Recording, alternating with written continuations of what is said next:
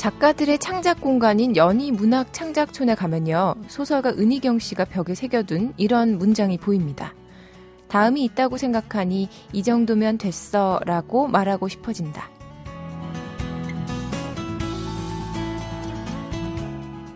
지금 당장은 이게 전부인 것 같고 현재의 결과가 인생의 당락을 결정할 것 같지만 삶은 생각보다 길고 기회는 다시 온다는 사실을 깨달을 때가 있습니다. 물론 순간순간 최선을 다해서 가장 만족스러운 결과를 얻는다면 뭐 가장 좋겠죠. 하지만 행여 그러지 못한다고 해서 섣불리 낙심하거나 자책할 필요는 없을 것 같고요. 반드시 이래야만 한다는 자기 검열에서 벗어나는 것도 필요하지 않을까요? 아, 오늘은 이 정도면 됐지 라고 다독일 수 있는 여유. 그러면서 다음 기회를 준비하고 기다리는 희망만 잃지 않는다면 모든 하루하루가 만족스러울 것 같습니다. 안녕하세요. 매거진 톡. 저는 서현진입니다.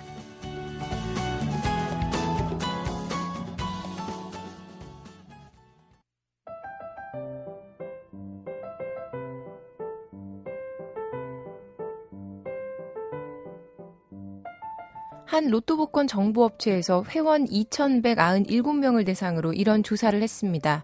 로또 당첨금이 몇 억이면 일을 그만두시겠습니까? 그랬더니 응답자의 40%가 당첨 금액에 상관없이 일을 계속할 것이라고 대답했다고 하네요. 돈이 주는 무료함, 방만함, 무기력함을 예방하기 위해서는 반드시 일이 필요하다는 거 여러분도 공감하실 것 같습니다. 자, 이번 주도 트렌드톡에서 사람들의 그런 변화된 사고와 심리 함께 읽어볼게요. 시내 21 이달 기자와 함께 합니다. 안녕하세요. 네, 안녕하세요. 그러니까 얼마 정도에 당첨되면 회사를 그만두실 거예요? 우리 당첨되고 생각하려고요. 우리 좀 얘기 좀 해봅시다. 뭐 이게 다 사람마다 말이 다르던데 네. 뭐 흔히들 하는 얘기는 한 50억 원 있어야라면서 마치 당첨된 아, 것처럼 얘기하더라고요. 근데 그렇죠. 뭐 단돈 10원이라도 100원이라도 항상 저는 그냥 네. 뭐 몇만 원 요렇게라도 당첨돼 봤으면 좋겠어요. 전 사실 그런 당첨이 많이 되는 편이에요. 네. 진짜요? 그래도 소소한 잔 소소한, 운은 네. 자잘한 당첨은 많이 돼서 5만 원짜리는 네. 몇번 산 적은 없는데 음. 네, 그래도 한 5분의 1 꼴로는 5만 원짜리 당첨이 되거든요. 5분의 1 꼴로 심지어 왜냐면 자주 안 사니까. 아니, 네. 저는 솔직히 사본 적 한 번도 없는데 네. 저는 그런 운이 없어요. 그러니까 제 몸뚱아리를 열심히 힘들게 굴려야 이제 그 땀의 대가로 아, 돈을 버는 스타일인데 아, 열심히 이렇게 땀을 흘려가지고 몸매를 네. 가꾸셨잖아요. 그렇긴 하죠. 저는 운동은 열심히 합니다. 네, 저는 어떤 운도 있냐면 네. 예전에 한번 추석 때 네. 보름달이 밝던 날 밤에 음. 하늘을 보면서 기도를 했어요. 올해는 남자를 내려주세요라고 기도를 했더니 아, 어, 순진하시, 어, 아직도 순수하셔. 그날 밤에 네. 제가 책 대여점에서 책을 빌렸는데 그 사이에 만 원이 끼워져 있는 거예요. 세상에. 이거 먹고 가 네. 이런 뜻으로. 이거 먹고 떨어져. 하늘에 계신 만 원이면 걸로. 됐어. 네, 그러니까 남자는 없어 이런. 야, 그런 느낌 맞아요. 저도 네. 사실 뭐 사보지도 않았지만 이런 네. 상상은 합니다. 당첨되면 항상 하죠. 예. 그래도 다 기분 좋게 뭐 네. 그래 그러면 우리 엄마한테 얼마 주지? 뭐 이런 생각도 다 하고. 저는 심지어 통이 커가지고 뭐 친한 친구한테 차 한 대 뽑아주고. 네. 그쵸 아직 안 됐으니까 뭐든 말할 수 있으니까요. 여기서 그만하죠. 얘기하다가 이거 진짜 한 시간 나가겠네요. 네. 네 오늘 첫 소식 뭔가요? 오늘은 국세 환급금 이야기입니다. 이거 계속 저기 검색어에 떠 있던데요? 그렇죠. 그리고 아마 많은 분들께서 지금 검색을 해보셨을 텐데. 네. 어, 국세청이 납세자들을 상대로 해서 잠자는 국세 환급금 찾아주기 운동을 벌이고 있습니다. 음. 그래서 지금 국세청 홈페이지가 접속자 폭주로 마비 상태고 어, 국세청 환급금 조회라는 말씀하신 그 검색어도 네. 계속 상위권에 랭크가 되어 있는 거예요. 저도 해봤습니다. 음. 근데 뭔진 모르겠지만 계속 오류 나요. 그래가지고 오류 오류면 그래도 아직 희망은 있죠. 사실 저도 해봤거든요. 네. 그냥 궁금하니까. 네. 근데 저는 없습니다라고 나오죠. 저는 그래서 스무 번째 해봤는데 계속 오류가 나는 거예요. 이상하다. 그래서 스무 번 오류고 나서 백 번 한 다음에 영원이라고 네. 할까봐. 그렇죠. 예, 그럼 누구한테 욕을 해야 되나라고 생각하고 있었거든요. 그러면 이제 엄한데 이제 전화해서 그런 관공서 이런데 전화해서 막 화내시는 아, 저는 그런 사람은 아니에요. 저 자신에게 화를 내면서 날파리를 잡는 그런 아니, 사람입니다. 그, 그 돈이 도대체 어떤 돈이에요? 그게 참 신기한데 이게 뭐냐 하면 연말 소득공제 받는 거랑 똑같은 거거든요. 네. 낸돈 다시 받는 거고, 그러니까 내 돈을 돌려받는 거라고 생각하시면 될 것 같아요. 세법 변경 등으로 미리 낸 금액을 돌려줘야 할 필요가 생겼는데 네. 이걸 제대로 몰라서 찾아가지 않는 사람들이 많다는 거예요. 음. 그래서 14일 국세청에 따르면 2011년도 국세 환급 대상액이 60조 정도. 그다음에 2012년에는 61조 7천억 원으로 늘었다고 하고요. 어, 마어마하네요 그렇죠. 2013년 통계는 아직 최종 집계가 안 됐는데 네. 그간의 증가 추이를 봤을 때는 62조 원대 이상이 되지 않겠느냐라는 얘기가 있고요. 예. 어, 그리고 무엇보다도 이 세법에 따라서 중간 예납, 원천 징수를 했지만 최종 세금을 확정한 결과 초과 납부나 감면액 등으로 이제 발생을 하는데 여기에 더해서 납세자가 착오로 더 내서 환급해 주는 경우도 있고 네. 납세자가 과세 당국의 세금 부과에 반발해서 뭐 조세 심판원 등에게 불복 청구를 하기도 합니다. 음. 이제 근데 여기서 이겼을 경우에 환급해 주는 것도 있고 굉장히 다양한 경로를 통해서 환급금이 발생을 하는 거죠. 아직 음. 조회 안, 해, 안 해보신 분이라면 그래 그럼 굉장히 큰 액수가 있나라고 생각하시겠지만 네. 대개의 경우는 10만 원 이하의 소액들이라고 알려져 있고요. 음. 금액 단위가 큰 경우에는 대부분 환급금 수령이나 다른 세목 등으로 충당을 하는데 네. 금액이 작을수록 사실은 이 납세자들의 관심이 적기 때문에 그렇죠. 안 가져가고 이제 모아 있는 돈이 많다는 거예요. 그러니까 저는 그 홈택스 관련해서 이번 이런 해프닝을 겪고 네. 나서 내가 숫자 공부를 해야 되나 정말 그 생각을 제대로 좀 해, 해볼까 약 40여 년간 하고 있는 것 같은데 어 근데 일단은 아니, 설명을 들어도 모르겠으니까 지금 이 국세 환급금 찾기는 네. 기본이고 네. 이거는 정말 검색창에서 국세 환급금만 검색을 하셔도 음. 이제 그 음. 국세청 홈페이지가 뜨고요. 네. 국세청 홈페이지 들어가면 아예 첫 번째 화면부터 이 환급금 음. 조회 가능한 맞아요. 링크가 있습니다. 그러니까 뭐 굉장히 어렵지 않다고 생각하시면 될 것 같고 네. 개인은 이름과 주민등록번호, 그다음에 사업자는 상호와 사업자 등록번호만 입력하면 조회가 가능하고요. 네. 어, 저는 또 한 가지 말씀드리고 싶은 게 더불어서 집집마다 정말 다 확실하게 있을 만한 거는 휴면 계좌예요. 휴면 계좌 저그 예, 얘기 하려고 그랬는데 예, 그 통장들이 다 있거든요. 저는 심지어 그것도 없어요. 그런 거는 휴면 제 사전에 그런 건 없어요. 정말 제가 기억력이 나쁘거든요. 근데 네. 그런 거는 귀신같이 기억해서 아 맞다 휴면 안돼 그렇죠. 거기서 돈 최고의 순간까지 다 꺼냈어요. 네, 다 꺼냈어요. 저는 휴면 계좌 있긴 한데 다뭐 584원 이런 있어가지고 근데 아마 집집마다 다 있으실 거예요. 네. 그러니까 이번 기회에 날 좋을 때 나가서 은행 한번 들르셔가지고 네. 다른 은행들 뭐 혹시 놀고 있는 계좌 없나 잠자는 돈 없나 이렇게 한번 체크해 보시는 것도 굉장히 좋을 것 같습니다. 네. 두 번째 소식 아, 배우 김보성 씨 관련 소식이네요. 재밌습니다. 네. 최근에 SNS 통해서 굉장히 화제가 됐죠. 한 식혜 네. 브랜드 음료의 광고인데 1분 40초짜리 광고에서 김보성 씨가 굉장히 열연을 보이고 있습니다. 그래서 그 궁서체로 쓴 네. 어마어마한 글, 글씨의 그 각종 의리 자막들이 있잖아요. 그래서 네. 저는 가장 좋아하는 애정하는 그 네. 의리는 아메리카노입니다.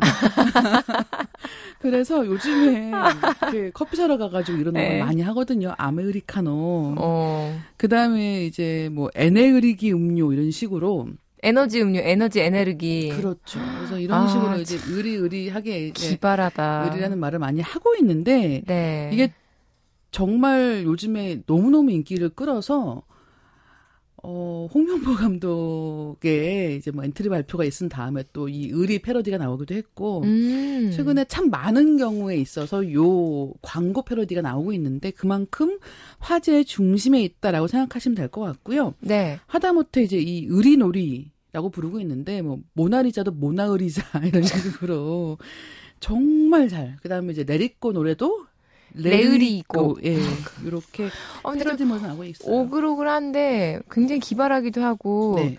근데 사실 김보성 씨가 원래 광고를 되게 많이 찍으셨던 분이나 잘 나간 소위 말하는 네. 톱스타는 네. 아니잖아요. 그렇죠. 이렇게 광고 자주 뵀던 분이 아니었는데 네. 이제 김보성 씨가 그 원래는 본명이 허석 씨거든요. 난 저는 왜 그걸 기억하죠? 도대체 저는 몇 살일까요? 아유, 그 잘 안 물어볼게요. 네. 자세한 설명을 생략하도록 하고요. 기억나요? 허석 예전에 행복은 성적순이 아니잖아요. 그렇죠, 그렇죠. 그 엔딩 크레딧에 허석으로 올라갔어요. 그리고 그때 멋있었거든요. 네, 마지막에 운동장 한 바퀴 막 뛰고 막 도는 그렇죠. 거 기억나세요? 그럼 투캅스 two 기억나세요? 네. 예, one에서 이제 안성기 씨의 빈자리를 채우며 two에 등장한. 아, 왜 기억나는 거야, 이런 게. 그랬는데, 네. 이제 그 이후에 사실 이 뚝심 있게 뭔가 의리를 지키는 남자 같은 식으로 나오긴 했지만 이게 예능 프로에서 네. 주로 쓰이는 컨셉이지 연기자로서는 오랫동안 또 약간 휴먼기를 거치기도 했었거든요. 근데 너무 캐릭터가 강하죠. 예. 근데 이제 최근에 코미디 프로그램에서 이국주 씨가 네.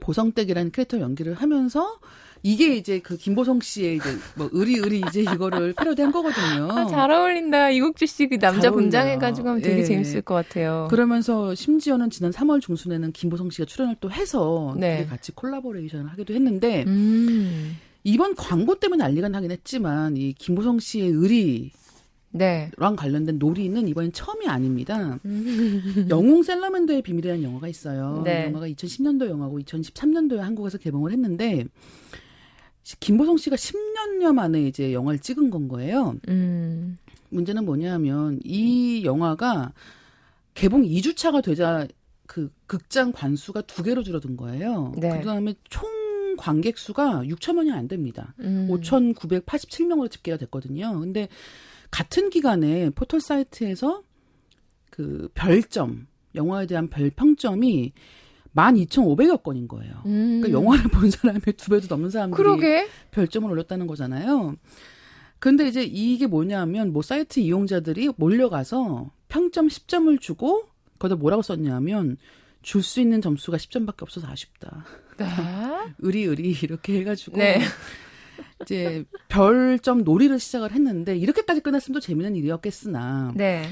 이 형님에 대한 의리를 지키자라는 의미에서 같은 기간에 개봉했던 다른 영화들 평점을 1점으로 주는 아 네, 그건 아니다. 평점 폭탄이 또 벌어지기도 했어요. 그래서 당시에 예. 이제 이런 이야기가 또 화제가 되면서 그 포털 사이트에서는 별점을 어떻게 이런 식의 문제가 생기지 않게 관리할 것이냐로 네. 이슈가 되기도 했었는데 뭐 어쨌거나 이 한 가지 캐릭터를 오랫동안 유지하면 광고가 생긴다라는 그런 법칙을 증명해 보이신 분이 됐죠. 그리고 또 한 가지는 역시 일관성이 중요해요. 그렇죠. 사람 그, 그 캐릭터. 그 김보성 씨 같은 경우는 이제 말만 그러는 게 아니라 실제로 일위를 지키고 있다라는 것 때문에도 네. 이렇게 좀 뭐랄까요 많은 분들이 좋게 봐주시는 것 같아요. 음.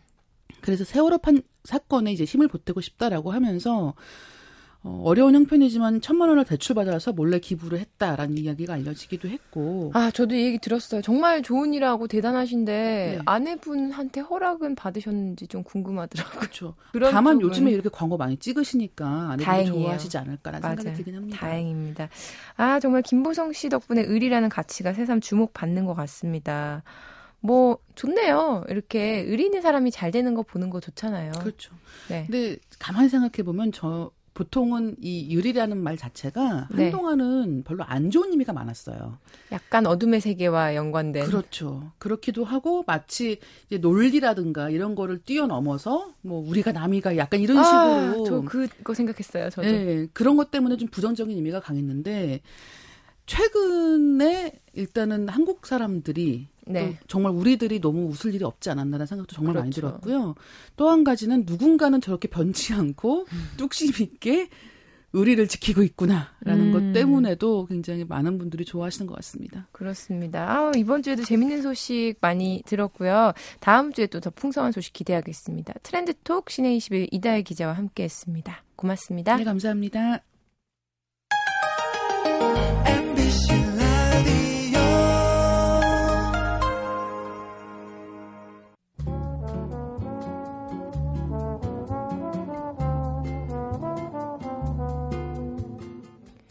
Oh captain my captain 영화 죽은 시인의 사회에서 키팅 선생님을 부르던 학생들의 간절한 목소리 기억나시죠? 7월 25일 자선 경기로 열리는 우리의 캡틴 박 박지성 선수의 마지막 은퇴 경기에서도 그를 연호하는 소리가 그라운드 가득 들릴 것 같습니다. Oh captain my captain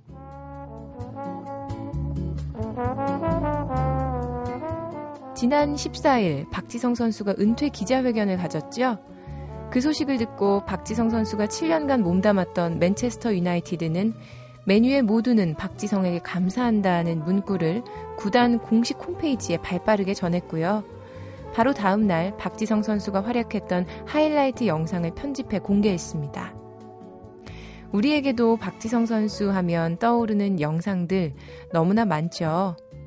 세 번의 월드컵에서 결정적인 순간마다 골을 뽑아낸 최고의 순간도 떠오르지만요.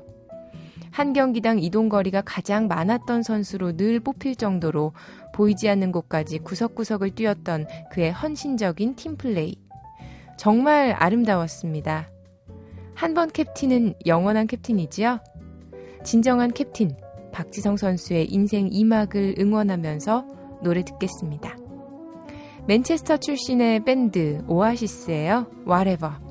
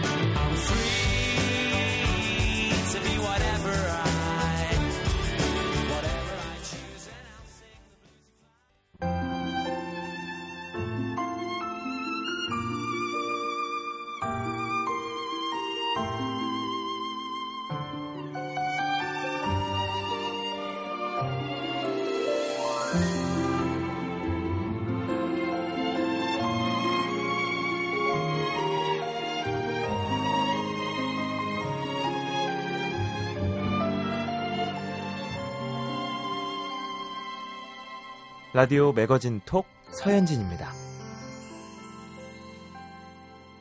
요즘 아무리 강조해도 지나치지 않은 가치, 수차례 반복해서 얘기해도 잔소리처럼 들어서는 안 될 덕목이 있습니다. 바로 안전이 아닐까 싶은데요. 안전 불감증의 나라, 안전 사각지대에 놓여 있는 국민이라는 꼬리표를 언제쯤 뗄 수 있을지 모르겠습니다. 문득 궁금해지네요. 우리 기업들 안전 경영하고 있는지 동아 비즈니스 리뷰 김남국 편집장 모시고 비즈니스톡에서 얘기 나눠볼게요. 안녕하세요. 반갑습니다. 요즘 나라 전체가 안전 문제 굉장히 민감합니다. 기업들도 마찬가지일 것 같은데 기업들 역시 안전에 관해서는 뭐 취약지대다 이런 이야기들 비판들 많더라고요. 네, 실제로 어 뭐 취약한 수준을 넘어서는 것 같아요. 아. 어, 정말 사고도 많이 터지고요. 네. 어, 그냥 이렇게 뭐 운이 좋아서 별일 음. 안 생기기를 바라는 수준? 그러면 안 되는데 그게 뭐예요? 운이 좋아서 그냥 넘어갔으면. 네, 특별히 그뭐 예. 하는 일 없이 그냥 네. 어, 안 터지기만을 바라는 수준. 뭐 여기 이 정도라고 보셔도 좋을 것 같습니다. 제가 보니까 올해만 해도 크고 작은 사고들이 정말 많았습니다. 뭐 지속적으로 기업들에서? 사고가요. 예. 사실 그 기업에서 난 사고는 이번처럼 어 이렇게 일반인들의 희생이 안 되는 경우가 좀 있어서 네. 크게 언론의 보도가 좀 어, 많이 안 돼서 그렇지 굉장히 많습니다. 뭐 13일에 LS 니꼬동 재련 울산 공장에서 폭발 사고 있었고요. 지난 9일에 포항제철 가스 폭발 사고, 8일에 울산 석유화학 공단 내 SK 케미칼, 네. 뭐 냉매 생산 업체하고 뭐 이런 데에서 이제 폭발 사고 있었고 하여튼 굉장히 많습니다. 그리고 뭐 음. 얼마 전에 그 삼성 SDS에서 뭐 화재 사고도 있었고요. 아 맞아요. 네, 그 이전에 뭐 불산 누출, 뭐 유독 물질, 뭐 이런 것들 뭐 아주 자주 자주 터졌습니다. 대부분이 사고가 보니까 뭐 폭발 아니면은 방금 말씀하신 뭐 유독물질 이런 거 가스 관련 사고인 것 같은데 아무래도 이제 산업 현장에서는 예. 제조 과정에서 이제 유독물질들을 많이 쓰는데요. 네. 그게 누출되거나 폭발되거나 뭐 이제 이런 일들이 자주 벌어집니다. 바로 그 현장에서 그런 물질들 다루면서 일하시는 분들 가족들은 어떨까 매일매일이 굉장히 좀 좌불안석일 것 같다는 생각이 듭니다. 그렇죠. 네. 안전 문제 이렇게 도마 위에 오를 때마다 자꾸 뭐 비교하지 않으래야 않을 수 없는 게 바로 외국 사례들과의 비교인데 네. 안전 경영에 철저한 외국 기업들 많잖아요. 네, 소개 좀그 해주시죠. 굉장히 여러 기업들 그 훌륭한 어, 관행들을 보유하고 있는 기업들이 많은데요. 네. 저희가 최근에 듀폰 사례를 한번 어, 집중적으로 케이스 스터디를 한번 해봤습니다. 음. 이 듀폰이라는 회사는 이제 안전 경영의 상징 같은 존재입니다. 어, 이 회사의 최고 경영진은요 공장 한복판에 집을 어, 지어놓고 거기서 살아요. 자, 상징적이다 예, 정말. 네, 그러니까 자기 오너인데 네. 오너의 집이 공장 한 가운데 있는 겁니다. 그러니까 폭발을 하면 가족들이 죽는다라는 생각을 하는 거예요. 네. 네. 그 정도로 이제 안전에 대해서. 그러니까 듀폰이라는 회사는 이제 화학 회사에서 굉장히 위험한 물질들을 어머, 근데 한가운데 예, 가족들이 많이 한가운데 가족들이 살고요. 실제로 네. 창업자가 어 이렇게 옛날에는요. 그 낮술 문화가 되게 많았어요. 미국에도. 음. 그래서 이제 작업자들이 이렇게 낮에 술 한잔 이렇게 걸치고 와서 네. 작업을 하다가 이렇게 사고를 내는 경우가 많았는데 어 실제로 한 작업자가 이제 낮술을 먹고 와서 사고를 내서 폭발 사고가 나서 네. 어 집이 진짜로 심각하게 뭐 이렇게 문제가 생기고요. 뭐 가족들이 다치고 이런 사고가 생겼어요.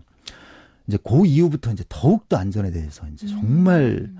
어 철저하다 싶을 정도로 이렇게 안전 문화를 어, 강조했던 그런 회사입니다. 그 공장 수리하고 나서요. 어, 집 다시 들어갔습니다. 창업자는. 예. 정말 대단한 예. 것 같아요. 그게 정말 그런, 대단하죠. 왜 네. 어느 정도 보여주기식으로 그런 네. 척하려고 하는 수준을 아예 그냥 넘어선. 그렇죠. 예. 모든 걸 건 그냥 그런 느낌인데. 어, 그리고 그런 문화가 이제 지금 다 이어져서요. 네. 어떤 공장을 새로 짓잖아요. 그러면 CEO가 그러니까 그 회사 그 해당 공장의 사장이 네. 어, 첫 가동을 합니다. 직접 가서. 남들한테 안 시키는 거예요. 근데 그게 네. 창업자 네. 가족은 모르겠지만, 네, 그, 네. 뭐, CEO나 이런 분들은 사실 속으로 좀 안, 싫을 수도 있을 것 같아요. 네, 나, 나 무서워. 뭐 이럴 수도 있을 것 네. 같은데. 근데 이제 조직의 음. 문화라는 게 이제 그렇게 중요하고 또 강력한 거죠. 부럽습니다. 정말 부럽습니다. 그리고 여기 회사를 보면요. 깜짝 놀랍니다. 이게 이제, 물론 이제 사고의 유형, 그, 발생 가능한 사고의 유형을 미리 정해놓고 반복 훈련하고 이런 건 뭐, 가장 기본이고요. 네. 어, 문화가 어느 정도냐면 사무실에 문턱이 없어요. 음. 왜 없을까요? 문턱이 없는 이유? 네. 그냥 걸려가지고 넘어지지 네. 말라. 비상사태 때 빨리 가야 되는데 걸려 넘어지면 다치잖아요. 오 진짜요? 네. 진짜 문턱이 문턱이 하나도 없어요. 진짜 모든 사무실에. 어 그리고 펜 같은 거 있잖아요. 펜. 네. 펜은 항상 아래로 꽂게 돼 있습니다. 음. 위로 꽂아져 있을 때 이렇게 손으로 이렇게 하다가 상처가, 상처가 날 수도 있죠. 어, 이 회사에는 또 플라스틱 휴지통이 없어요. 왜요? 왜 아, 그럴까요? 그 환경 호르몬? 아닙니다. 어, 뭐 그런 문제도 있겠지만 네. 불이 나면 플라스틱이 아. 엄청 잘 타는 거죠. 오. 모든 휴지통은 철로 돼 있습니다. 그래서 진짜 그 오너 참 집요하면서도 멋있네요. 집요하죠. 네. 정말 놀랍죠. 그리고요. 집요하다. 이 회사에서는요. 사내에서 차를 몰려면 네. 정부가 발급해준 면허증 갖고는 못 봅니다. 그러면요? 회사 내에서 별도의 이론 필기, 그러니까 필기 플러스 실기 시험까지 안전이 대폭 강화된. 어. 아. 그래서 듀폰 운전면허증을 발급받아야 운전할 수 있습니다. 산에서. 어디서 먹어주겠네요. 나 듀폰 네. 면허증 있어. 이러면은 야 진짜 운전 잘하는 사람이다. 그렇죠. 정말 제대로 네. 안전. 그리고요. 음. 어 근데 또 뭐 면허증을 갖고 있다고 해서 네. 또뭐 흐트러질 수 있잖아요. 근데 음. 이제 안전에 소홀해서 사고를 냈다 이러면 음. 해고 사유입니다. 갑자기 그런 생각 드네요. 요즘에 면허 간소화 이런 것 때문에 우리나라 네. 사람들도 막 여러 가지 논쟁이 많잖아요. 네. 진짜 그거 간소화하면 안 되는데 그죠? 그런 것 같아요. 이게 굉장히 네. 안전하고 직결된 부분은 오히려 훨씬 더 강화하고 까다롭게 까다롭게 하고 예외를 인정해주지 않고 네. 그다음에 이제 창의성이 필요한 부분 풀어주고 이런 좀 지혜가 필요할 것 같아요. 케이스 스터디란 게 이런 거군요. 그렇죠. 정말 많은 교훈을 주죠. 재밌네요. 저희가 그 1900, 어, 저 2012년에 네. 구미에서 불산 유출 사고 있었거든요. 기억납니다. 예, 고 유출 사고하고요. 듀폰 코리아가 실제로 이제 가상이긴 하지만 모의 훈련한 걸 이렇게 좀 비교를 해봤어요. 예. 재밌습니다. 2012년 9월 27일 구미공단에서 불산 이게 이제 유독 물질이잖아요. 노출됐어요. 예. 음. 그래서 막 이게 호스 연결 이렇게 호스 연결해서 불산을 이렇게 쭉 빼야 되는데 작업자가 밸브를 잘못 건드려서 유독가스가 이제 확 누출이 된 겁니다. 네. 당황했죠. 예, 이제 항상 음, 당황합니다. 당황하죠. 우리는. 일단 당황부터 하고요. 그래서 보호복도 안 입고요. 작업하다가 맹독가스에 그, 그대로 노출됐습니다. 노동자들. 에이. 그리고 신고를 받고 현장에 출동한 소방관들도요. 이게 독가스를 중화시켜주는 중화제가 뭔지도 잘 모르겠고 그렇죠. 확보 못해갖고 계속 물만 뿌려댔어요 몇 시간 어머. 동안. 그 뭐 이제 소방관들도요. 어, 다 노출됐겠네요. 예 착용하지 않고 이게 문제가 뭐냐면 아. 이번에 세월호 사건도 그렇지만 배도 그렇고요, 네. 공장도 그렇고 공장에 대해서 누가 제일 잘 알겠어요? 거기 공장 거기 근로자가 근로자 제일 잘 알겠죠. 공장 네. 관리직, 뭐 근로자 이런 사람들이 이게 유독 물질이 어떤 거고 이거를 막으려면 어떤 중화제를 써야 되고 그 사람이 제일 잘 알죠. 그렇죠. 세월호도 마찬가지입니다. 음. 배를 누가 잘 알겠습니까? 선원들. 선원들이 기가 막히게 구조까지 잘 알죠. 이제 이, 이번에 세월호 선원들이 이제 그 기가 막히게 구조를 잘 알아서 제일 먼저 탈출했지만. 아유. 네, 하여튼 이게 이제 이런 차이가 있는 겁니다. 어, 국가기관에서 당연히 이런저런 방제와 관련해서 이런 것들을 하지만 네. 산업 현장에서 벌어지는 사고는 사실은 산업 현장에 있는 사람들이 미리 사전에 준비하고 체계적으로 준비를 안 해놓으면 네. 이번처럼 이런 사건처럼 그 119 구조대원들이 가서도요. 뭐 어떻게 해야 될지 모르는 거죠. 저는 구조대원 분들 정말 좀 걱정됩니다. 아찔아찔하죠. 그러니까 네. 특히나 산업 현장에서 이렇게 맹독성 가스 이런 것들은 굉장히 위험하거든요. 후유증도 엄청날 것 같고. 그렇죠. 듀폰 코리아는 어땠나요? 듀폰 코리아는 이제 모의 가상 훈련이긴 한데요. 네. 항상 이제 이렇게 어, 매년 이렇게 그 시나리오를 바꿔가면서 이렇게 음. 직접 훈련을 합니다. 이제 뭐 요즘에 매뉴얼이 중요하다 뭐 이런 얘기 하는데 매뉴얼이 물론 당연히 있어야 되겠지만 네. 매뉴얼은 딱 그거라고 보시면 돼요. 운전면허 필기시험 합격한 거라고 보시면 돼요. 음. 필기시험 합격했다고 해서 운전 잘할 수 있나요? 이제 시작이죠. 네, 택도 네. 없죠. 네. 네. 큰 사고 납니다. 필기시험만 합격하고 참을면. 음. 어, 결국 중요한 거는 실기시험입니다. 실기로 많이 연습하고 훈련하고 또 심지어는 뭐 이렇게 한 1, 2년 정도는 운전을 해야 좀 안정화가 되잖아요. 그런 것처럼 어, 가상으로 이렇게 모의 훈련을 많이 해보는 게 너무너무 중요하거든요. 네. 그래서 이제 여기는 2013년 훈련 과정들을 봤는데요. 이제 뭐 사고는 뭐 어떤 아무리 안전 조치를 많이 취해도 뭐 터질 수는 있습니다. 근데 이제 터진 후에 어떻게 관리하느냐가 이제 그 어, 음. 어, 피해 차이를 가져오는데 뭐 긴급 상황 보고 받고 이제 즉각 담당 팀이 출동합니다. 어, 방제 전화가 모든 직원들이 알고 있는 네. 사고가 터지면 전화하는 그 전화로 열, 연결을 하고요. 네. 어, 이제 바로 그 팀이 출동을 하고요. 2인 1조로 어, 짝을 이뤄서 신속하게 대응을 하고요. 음. 그래서 1차 투입조가 어, 억지 임무를 합니다. 이제 그 새나가는 가스를 네. 이렇게 막는 거죠. 이분들은 다 우주복 같이 생긴 보호복에 산소통 둘러매고 음. 뭐 각종 장비들을 사용해서 훼손 부위 막고요. 그다음에 이제 다른 도구를 챙겨든 제어조가 나서서 이제 고장난 부분을 수리하고 뭐 이런 음. 식의. 그다음에 이제 다른 조가 투입해서 제독하고 이런 훈련들을 음. 합니다. 와. 근데 이제 재밌는 거는 이 훈련을 하다 보면 예상하지 못했던 일이 반드시 생깁니다. 그렇죠. 뭐 예를 들면 장비 같은 게 어, 이런 상황에서 이런 게 필요했는데 어, 미리 준비가 안 돼 있네요. 이런 것들을요. 이 팀은 어떻게 하냐면 끝나고 나서 이제 음, 쭉 회의를 합니다. 그래서 어, 필요한 거, 미비한 거, 혹은 지금 제도적으로 안 돼 있는 것, 지, 회사 측에서 지원이 필요한 거 이런 음. 거를 쫙 리포트를 해서 누구한테 줄까요? 회장? 네, CEO한테 줍니다. 네. 그리고 CEO가 조치를 안 취하잖아요. 네. 네 그러면 인사상 불이익을 받습니다. 이런 게 핵심이죠. 와. 정말 비교된다. 정말 시스템화돼 있군요. 그러니까 딱 뭔가 뭔가 사건이 터졌을 때 아 내가 네. 뭘 해야 돼 머릿속에 있는 거랑 네, 네, 네. 어떡하지 갈팡질팡 하는 거랑은 뭐 정말 골든 타임이라고 하잖아요. 그렇죠. 그래서 이게 케이스 스터디를 하면서 음. 우리나라의 정말 그 부실한 체계, 뭐 특히 세월호 사건 이런 것들이 막 떠오르면서 굉장히 괴롭더라고요. 얘기 들어보니까 정말 사고가 터졌을 때 어떻게 대응을 하는지도 굉장히 중요한 것 같습니다. 네. 근데 이렇게 대형 참사로 이어질 뻔 했지만 그래도 굉장히 성공적으로 잘 마무리를 했던 해외 사례들도 많더라고요. 네.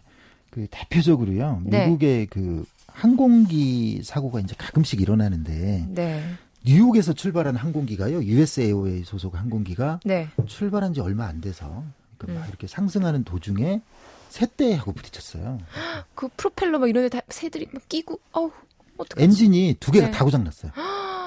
그것도 뉴욕 상공 그 거대 도시 한 1km 상공 1km니까 네. 어, 정말 대형 사고죠. 근데 이게 문제가 어열 그게 이제 둘 다 고장이 났고 그다음에 어, 뭐, 바다 쪽이었으면 어떻게 바다라도 착륙할 수 아. 있는데, 대도시 한복판인 거예요? 어, 어떡해요. 어, 대도시에서 만약에 건물하고 부딪히면 이거는 뭐 상상할 수 없는 정말 또 큰 사고가 터지는 거죠. 어, 9.11 생각나네요, 갑자기. 네, 네. 아찔했죠, 네. 정말. 어, 근데 이제 다행히 순간적으로 이 상황을 판단해서 이 여객기 기장이 허드슨 강에 불시착하기로 결정을 했고요. 네. 어, 놀랍게도 어, 불시착에 성공해서 한 명도 안 다치고. 예. 아니 어떻게 이런 일이 생길 이런 수가 일이, 있지? 예, 정말 아마 깜짝 놀랄 만한 일입니다. 승객 150명 전원 구조되는. 어. 그래서 이제 언론에서는 이제 허드슨 강의 기적이다. 정말 기적이네요. 뭐 놀라운 일이죠, 사실. 야 대단합니다. 이 기장님도 정말 훌륭하시고. 네. 지금 뭐 하시는지도 궁금하네요. 아마 이제 요 사건 때문에 유명해져서요. 아마 네. 반연도 많이 다니시고 그럴 것 같습니다. 어, 그러게 말입니다. 근데 이제 요 건을 그냥 이렇게 기장이 똑똑해서 훌륭해서 뭐, 네. 뭐, 이렇게 볼 수도 있지만 음. 자세히 한번 이쪽 분야 전문가들의 얘기를 들어보니까 네. 사실은 기적이라기보다는 필연이었다. 그러니까 이런 음. 얘기를 합니다. 현재 뭐냐 보니까 보통 그 매뉴얼이요. 이제 우리나라에서는 매뉴얼이 어디 있는지도 잘 사람들이 못 찾아요. 그렇죠. 또 이제 찾아봐도 뭐 이게 막 굉장히 두껍기도 어려워요. 하고 어렵기도 하고 뭔 소리인지 잘 모릅니다. 근데 이제 이 항공사 USA 웨이는요. 원래 한 100쪽이 넘었어요, 이게 매뉴얼이. 네. 근데 이거를 15쪽 내로 확 줄였어요. 왜 줄였겠습니까? 보기 쉽게. 예, 보기도 네. 쉬워야 되지만 제일 핵심이 사고가 터지면 그렇죠. 무지하게 당황스럽거든요. 맞아요. 근데 한 100쪽짜리 이걸 들고 한번 찾는다고 생각을 해보세요. 상상이 안 되네요. 돌아버리죠. 뭐 그거를 뭐 참고를 하라는 건지 말라는 건지. 그래서 정말 이것도 심리적인 압박도 엄청나거든요. 정말 네. 당황, 뭐 아무리 강심장이라도 당황하거든요. 백쪽짜리 들고 막 뭐 페이지 이렇게 막 하고 있으면 이게 안 되는 겁니다. 그거를 15쪽으로 간소화시켰고요. 음. 어, 그거를 보고 차분히 체크해야 될 몇 가지 요소를 핵심적인 거를 체크를 하게 한 겁니다. 네. 그 다음에 두 번째, 엄청나게 많은 훈련과 교육이 있었습니다. 아. 이겁니다. 아까 말씀드렸듯이 정말 풍부한 경험. 그리고 이제 물에 착륙하는 거는 어, 실제로는 안 해봤대요. 근데 시뮬레이션을 해봤다고 합니다. 네. 대단하다. 이런 정말. 차이. 네. 이런 차이가 있으니까 어, 필연이다라는 얘기를 해도 그러네요. 네, 될 정도의 그 회사 주가도 많이 올랐겠어요. 이미지도 어, 많이 좋아지고 이미지가 뭐 네. 어마어마하게 좋아졌죠. 그렇죠. 네. 이런 기적을 일군 어떻게 그렇죠, 보면은 그렇죠. 뭐 아. 새를 통제하기는 좀 힘들잖아요. 그러게 말입니다. 이제 어떤 항공사라도 이제 그런 일은 닥칠 수 있는데 이렇게 좀 굉장히 타고난 위기 관리를 좀 보여줬다고 볼 수 있죠.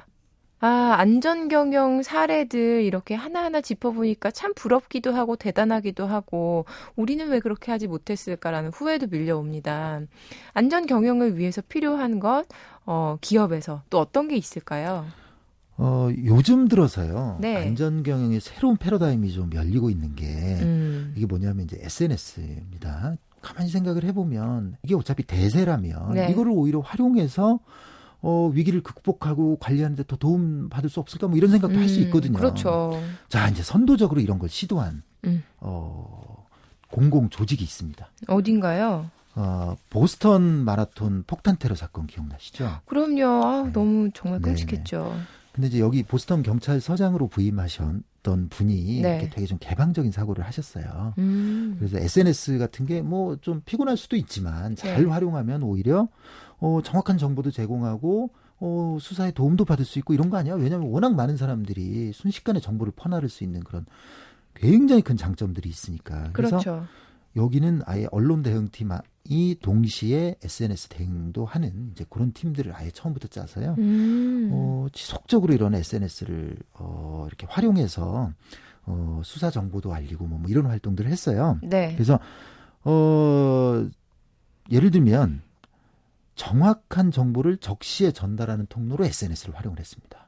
이거보다 조, 좋은 게 없죠. 그렇죠. 빠르게 네. 퍼져나가는 게 없죠. 순식간에 퍼져나가거든요. 네. 그 다음에 수사에 도움이 되는 정보, 사진, 동영상 음. 이런 것들을 공개하고요. 혹시나 보시는 거 있으면 바로 제보해 주세요. 이런 얘기를 네. 했습니다. 그 실제로 도움을 많이 받았습니다. 야, 대단합니다. 정말 커뮤니케이션의 중요성이 이런 거구나라는 게 제대로 느껴지는데 진짜 SNS 이, 게 대세라면 좀 네. 활용을 할 수 있는 지혜도 필요한 것 같습니다. 네, 맞습니다. 아, 기업들이 이렇게 좀 가장 기본이 되는 안전, 우리 모두의 안전에 대해서 눈을 좀 돌려야 하지 않을까라는 생각이 들고 오늘 정말 좋은 이야기 많이 재밌게 들었습니다. 우리 기업의 안전 경영 수준 오늘 비즈니스 톡에서 짚어봤고요. 동아 비즈니스 리뷰 김남국 편집장과 함께 했습니다. 고맙습니다. 고맙습니다.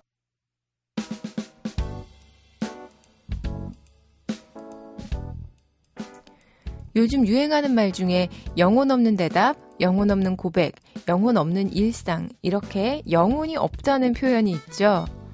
영혼이 없다는 말이 유행하는 이유는 관습적으로 혹은 기계적으로 진정성 없이 살아가는 것에 대한 은유가 아닐까 싶은데요. 오늘은 진심과 정성이 있는 영혼이 깃든 하루로 만들어 볼까요? 지금까지 매거진 톡 서현진이었고요. 함께 해주신 여러분 고맙습니다.